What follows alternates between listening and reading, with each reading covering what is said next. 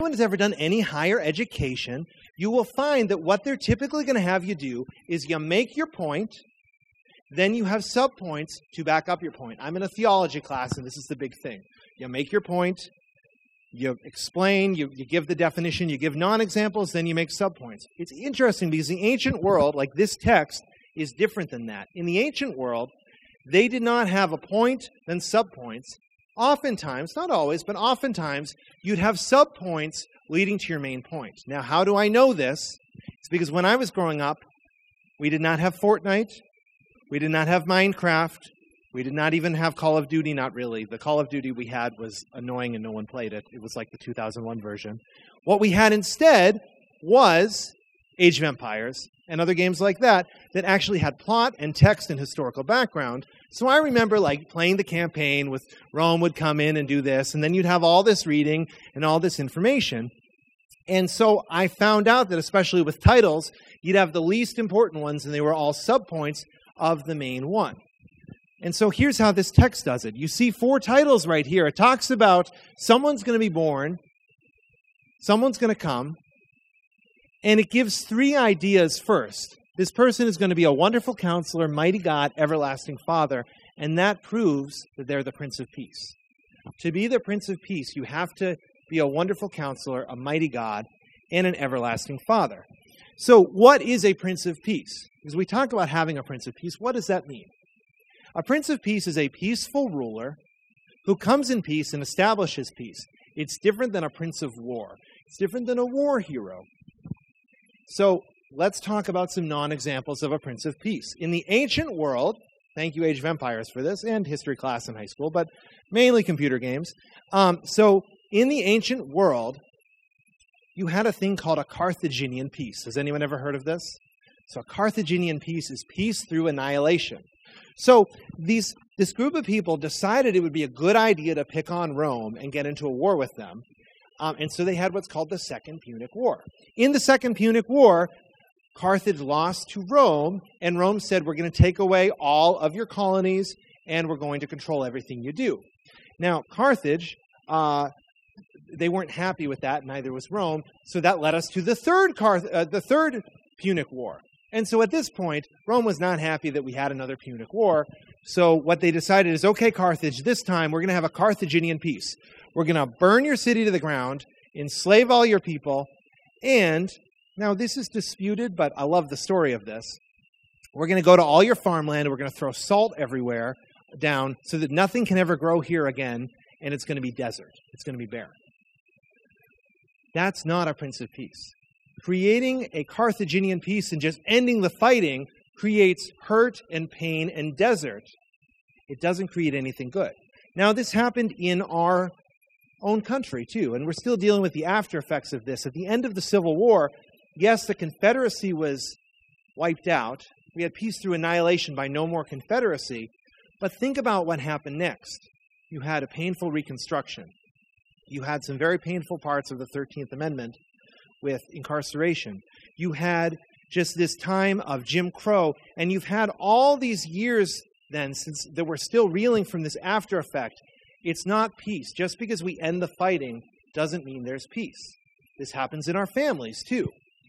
If a family has a painful divorce and one side just cuts the other side out, it ends the fighting, but it doesn't bring peace. There's still deep wounds and pain and hurt, after effects that are still dealt with. In jobs, if we have a difficult coworker or we are the difficult coworker, if we just get the coworker fired, it ends the fighting, but it doesn't bring anyone peace. That is not what it means to be a Prince of Peace. Defeating your enemy has painful results. It isn't God's way, and it doesn't bring peace. Instead, the peace comes from the Prince of Peace, the wonderful counselor, the mighty God, the everlasting Father. The prophet Isaiah doesn't write about a conqueror, but a peaceful ruler who comes in peace and establishes peace. Isaiah's Prince of Peace makes further fighting pointless. So today, further fighting is pointless. Christ has come. Christ has done all the work we need. And now we don't need to fight. We need to humbly walk and accept His grace in our lives, be open, be prayerful, and bring our concerns to Him. The fighting is just pointless. We can do it, but it does all those things like rent space in our heads, etc. But I'll tell you, we know that, but we all have times in our lives where we've struggled and we've thought, you know, I can work this out on my own terms. You know, if I get really angry, it'll solve it. If I have overwhelming force and just, that'll solve it. If I come in and I bargain or I compromise my integrity, that will solve it. But ultimately, these just further the fight. These don't bring us peace. We've all tried winning that way, and it never brings peace or a good outcome. You know, I'm a young Christian man, and I've observed in our world, in our country, in our society, in our communities, I've observed whether it's for the last 6 months, 2 years, 8 years, 20 years, doesn't matter. I've observed this pendulum, and it seems like the pendulum swings one way, and one group of people is really unhappy, and one group of people gets their way. But strangely enough, that group of people, both of them don't have peace. And then the pendulum swings another way, maybe 6 months, maybe 2 years, maybe 8 years, maybe 5 weeks, doesn't matter. It swings another way, another group of people gets their way, no one has peace, and the fighting continues. And it goes over and over and over again. And I think it's best is summed up. What happens, unfortunately, it's kind of like Mercutio's words in Romeo and Juliet, if you remember Mercutio, where he says, a plague on both your houses. When we get to the point where we're so divided that the pendulum just swings this way and that way, and the fighting continues, and maybe it stops for a little bit, but then it swings again. No one has peace, no one's happy, and that's kind of where we're at. Being a Christian doesn't mean jumping on the pendulum and trying to hold it one of the ways. It means letting go and accepting that peace comes through Christ alone. So what does that look like? That looks like turning our concerns over to God, praying for our enemies, loving the people when they come after us. Someone comes after you, when someone says, oh, I'm going to destroy you, I'm going to get you fired, whatever. Saying, okay, those are the moments when Jesus said, we got to love those people. Now, that doesn't mean enabling abuse or enabling harm, but we don't want to continue that fighting. We don't want to just jump on that pendulum and try to get our way. It's about being open to the Prince of Peace. And so we're going to look at this Prince of Peace, how he's a wonderful counselor, mighty God, and everlasting Father. And let's see what it means to be a wonderful counselor. The Prince of Peace must be a wonderful counselor. Counselors, human counselors, come in a couple different types. You can have a counselor if you're in high school. A guidance counselor helps you pick a college. If you're buying a car, you can have a financial counselor, a credit counselor. People give you advice, they give you direction. Also, if you're going through deeper things, maybe you have a trauma counselor, maybe you have a counselor you meet with who's a family counselor. There's all sorts of different types of counsel that are offered. Now, I've tried to distill it down and think of, there's really kind of three types of human counselors. Wonderful counselor is different, so let's first look at a human counselor. There's the kind of counselor that tells you what to do. Do as I say. There's the kind of counselor that has knowledge and information. Do as I know. And then there's the kind of counselor that has experience and has walked the walk and lived the journey. Maybe an addictions counselor. Maybe a person who's willing to get to know the homeless and help them on the path to restoration. That's a do as I do counselor. But a wonderful counselor is beyond that. Jesus is our wonderful counselor. In the Hebrew, the word wonderful actually means miraculous. Jesus is our miraculous counselor. He offers us wisdom when we actually take it. If we just are self-willed and focused on what we want to do, we're ignoring that.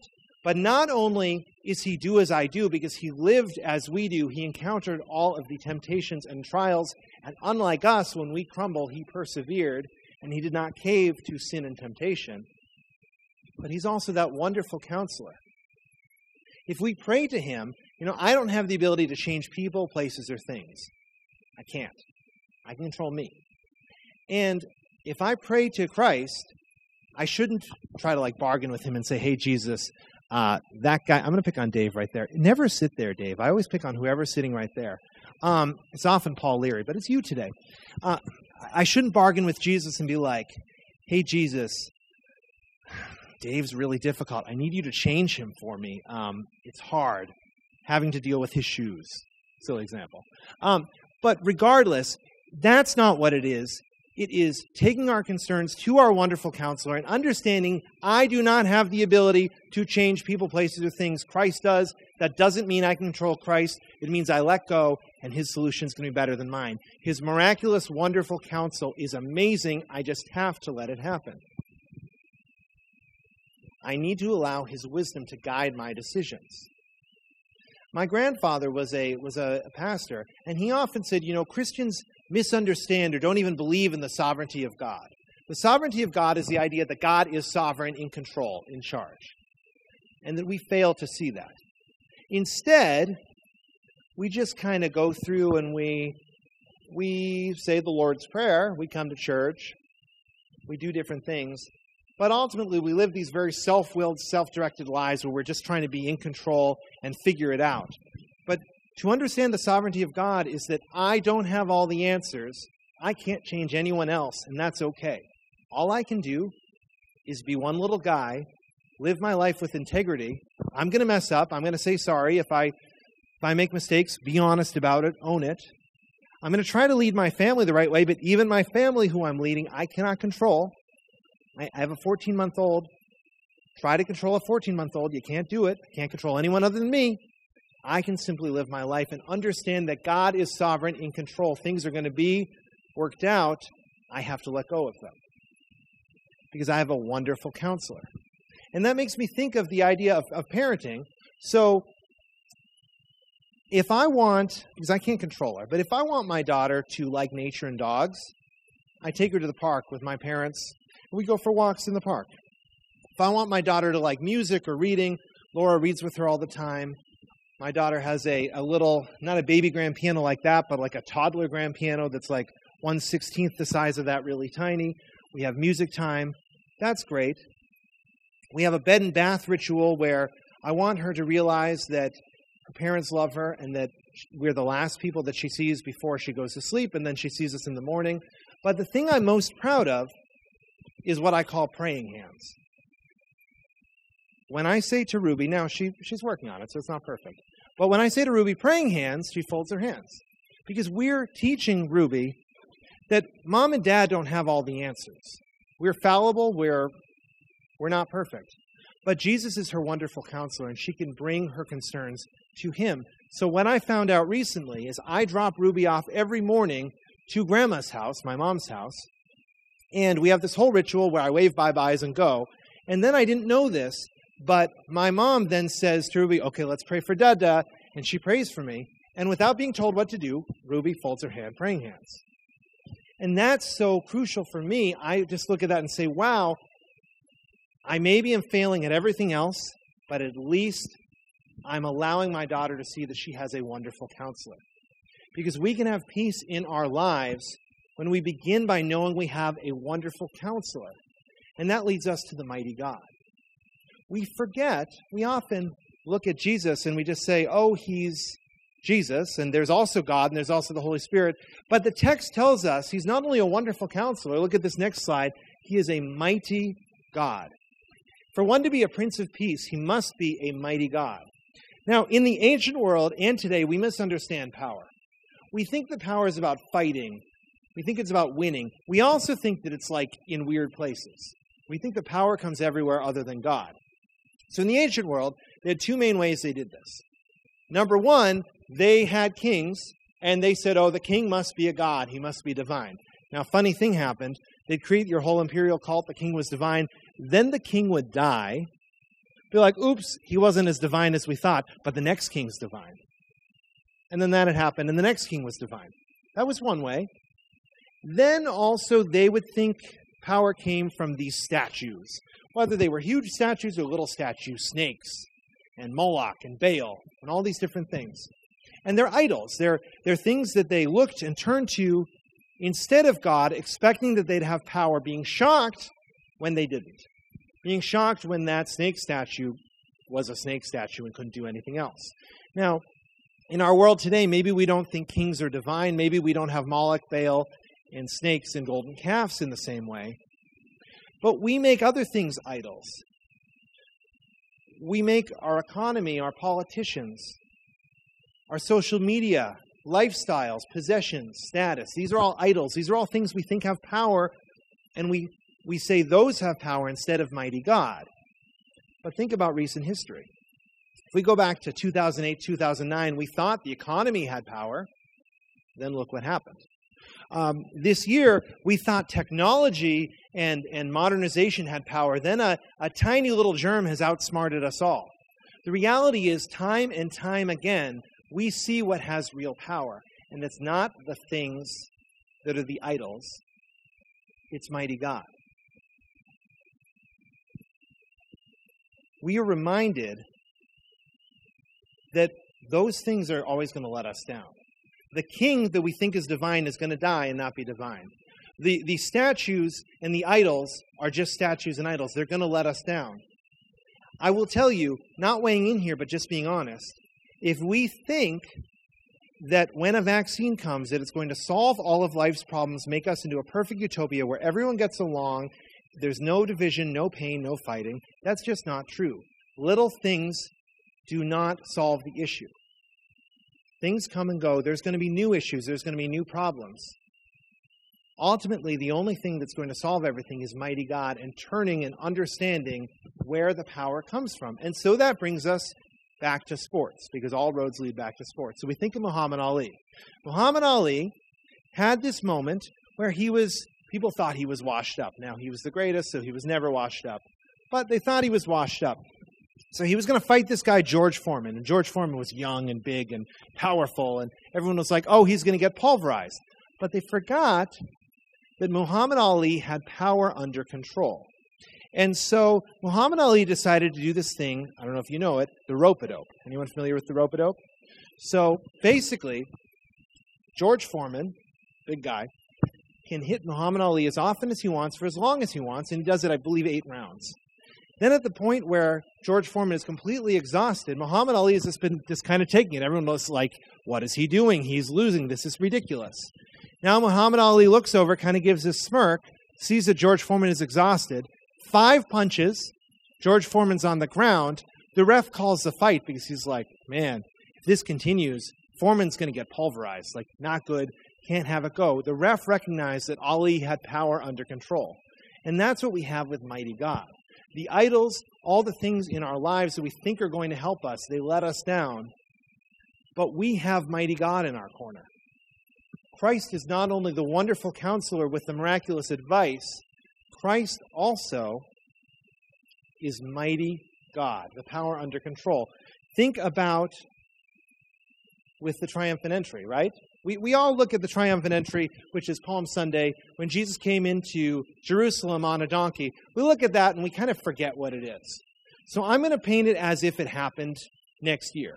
So let's say the pandemic's over and we're back in normal life. We need that for my example. And so let's say that happens.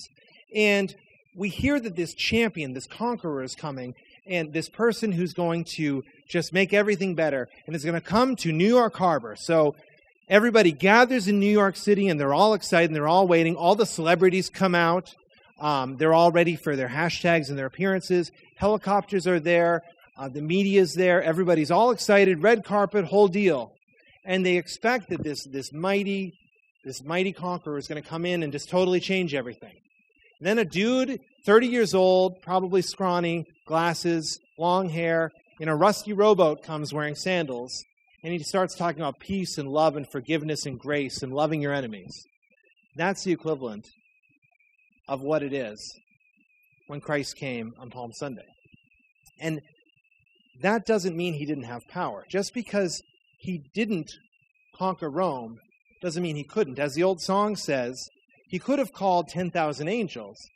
Just because you have power under control, just because Christ doesn't choose to embarrass the co-workers, doesn't choose to cut out the family members, doesn't choose to do all the things that we do that we think by fighting, we think we can solve the problem, doesn't jump on the pendulum and jump on the bandwagon. Just because he doesn't do those doesn't mean he doesn't have power. The fact that he doesn't do those means he has power. He doesn't need to be part of that constant fighting and constant cycle. And so that's really what we have to ask. Like, are we then understanding, if we have the mighty God in our corner, are we going to him in prayer? Are you staying up at night, late at night, just all anxious and frustrated and worried? If so, are you turning your concerns over to God and saying, okay, Jesus, I can't do this. I need some help here. Please give me a way forward. Are you struggling with your kids? Are you praying for them to mighty God? Are you dealing with difficulties in your marriage? This is an opportunity to maybe pray yourself, maybe pray for your spouse, with your spouse, and to say, mighty God, bring me a solution here. No matter what, if we understand that Christ is our Prince of Peace, the peaceful ruler who comes in peace, bringing peace, establishing peace, and we go to him, things get better. Because ultimately, he's not only the wonderful counselor and the mighty God, he's the everlasting Father as well. The Prince of Peace must be an everlasting Father. You know, we have a lot of, oftentimes when we talk about parents, I acknowledge that we all have different situations with parents. I personally have been blessed to have wonderful parents. I know that's not everyone's situation. I know that ultimately some of us have had wonderful parents, some not. Some in situations between. But what we know about parents, no matter how great or not great they are, is all parents are human. All parents are not everlasting. All parents eventually do die. We will all eventually die. This is just the reality. I think of the fact that I had 4 wonderful Christian grandparents. All of them are now gone. Because to be human is to not be everlasting. What I do know is that right now, with the human relationships we have, we take advantage of them, we enjoy them, we appreciate them, but they're human relationships. I mentioned that we take Ruby and I go with my parents and my dog for walks in the park. You know, recently my daughter, now in the first service, people didn't recognize this, so maybe this is a weird Cushing thing, but my daughter is 14 months old and she's decided that it's a good idea to shove her hand down her throat. Is this familiar for anybody? Yeah, all right, excellent, thank you. I feel so not like the only one. Well, my mother also said it's not the only one because my mother is amazing with small children and with dogs. She's the best, she's excellent. But ultimately her wisdom with small children and dogs is human, and eventually it won't be with us. And so I appreciate it now when I have it. I think of the fact that we are not everlasting, we are human. When I was a child, my dad did a funeral for a 101-year-old woman with a 70-year-old daughter. And that made me realize that even if I live to be 70 and my parents live to be 101, we will still likely have times when we don't have our human parents here. Because human parents are not everlasting. But Jesus is. Jesus is that great parent.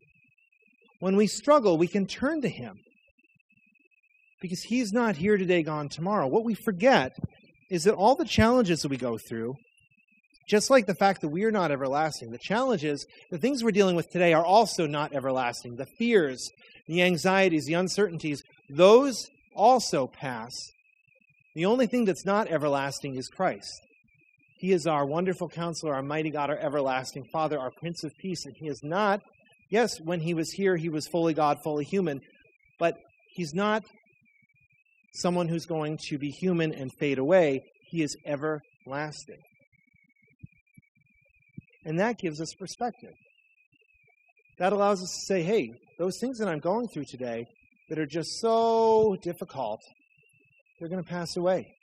I can remember who and what is eternal and everlasting and realize that everything else isn't. Because peace comes when we turn our concerns to our Prince of Peace. So my question is, do you trust him? We have an opportunity today when our country is so anxious, so stressed, so worried. We have an opportunity to see that this is not everlasting. This is not forever. Christ is everlasting, our Prince of Peace is everlasting, but these things, these worries, are not. We have an opportunity to quit saying, I'll pray for you, and start praying for people. We have an opportunity to quit fretting at night, but simply can turn our concerns over to God. How does this happen? People say, that's great. That sounds amazing, David. I don't get it. Okay. Well, I've been suffering through a little object lesson for you guys to see that. You've been seeing me play with this tape measure, okay? So sometimes we have things in our lives that are like this annoying tape measure. Now, I'm not wearing a belt. I'm not the home improvement guy, so I'm not an expert with it. And I have this little extra burden. It's not horrible, but I'd really rather not preach with an extra tape measure without a belt on me. It was uncomfortable. It jabbed into different parts of me, and I didn't like it. So we can choose to continue to carry these burdens with us and just say, oh, it's so awful. Honestly, it's really not. This too will pass. It's a tape measure. But in the moment, it did really jab into my hip, and it really did hurt. So giving it up looks like this. I'm going to invite my wife to come up here. Hi, Laura. She's the best. So here she comes. And I'm going to say, Laura, I got to get this back to my basement. Would you do me a favor? I love you. Would you take this? And I don't want to worry about it. I want to think about it. So will you take this and will you make sure it gets back to the basement? Okay, she said yes. Hooray. Thank you so much. Now, if I'm new to handing things over, for a few moments I'm going to be thinking of that tape measure. There she is walking down the aisle. She went back to her seat, so she's gotten her seat. Oh, I hope she doesn't leave it. But the thing is, the more we do this, the more we begin to hand things over to God. Let's be super honest about something. Sorry, reality check. The tape measure is not the only thing that I'm carrying that I probably should have put down. I probably should have put this down. I've got a mask that I probably should have had on my wrist, right? I've got all these other things I'm carrying. So the reality is that when we hand things over to God, at first it's going to be hard to let go of them. But the more we do it, the easier it becomes. The more we get distracted by other things that we also need to turn over. And it's a positive process. When we start seeing that our wonderful counselor, our mighty God, our everlasting Father, is our Prince of Peace. He's on our side, and he wants us to turn these things over to him. Today, when we're sitting here wondering about, is the new year really going to bring the differences that I hope? Are we placing our hope in the new year, or are we placing our hope in Christ? If we're sitting and saying, oh, I really hope that this vaccine is the right thing, are we hoping in a vaccine, or are we hoping in Christ? If we look and say, oh, I hope in my family that things just work out, are we hoping in the things of this world, or are we trusting that God is sovereign, and that if we let go and pray, that doesn't mean we then disobey worldly authorities. It doesn't mean we start going self-willed again. It means we literally let go, say, God, my everlasting Father, my mighty God, my Prince of Peace, my wonderful counselor, I need help. I'm going to let go of this. Please lead me and guide me forward. Because we have an amazing opportunity today, and prayer is that first step. Letting go. I don't have the answers. I don't have the self-will. I don't have the way to fix it. But God does. We have that power under control. So I invite you to pray with me. Father, we just ask that in this time of uncertainty that we would not continue to cling to all the things that are going to let us down, but ultimately we would place our hope in you. We would know that the Prince of Peace, he's our wonderful counselor, our mighty God, our everlasting Father, and that he's providing the way for us. And so we ask during this time of Advent, of expectation, that we would not simply look at this and have a feeling of anxiety or uncertainty, but we would look and say, you know what? What is certain is you. You are the Prince of Peace. And so let's now live with this in mind and go humbly. In Christ's name we pray. Amen.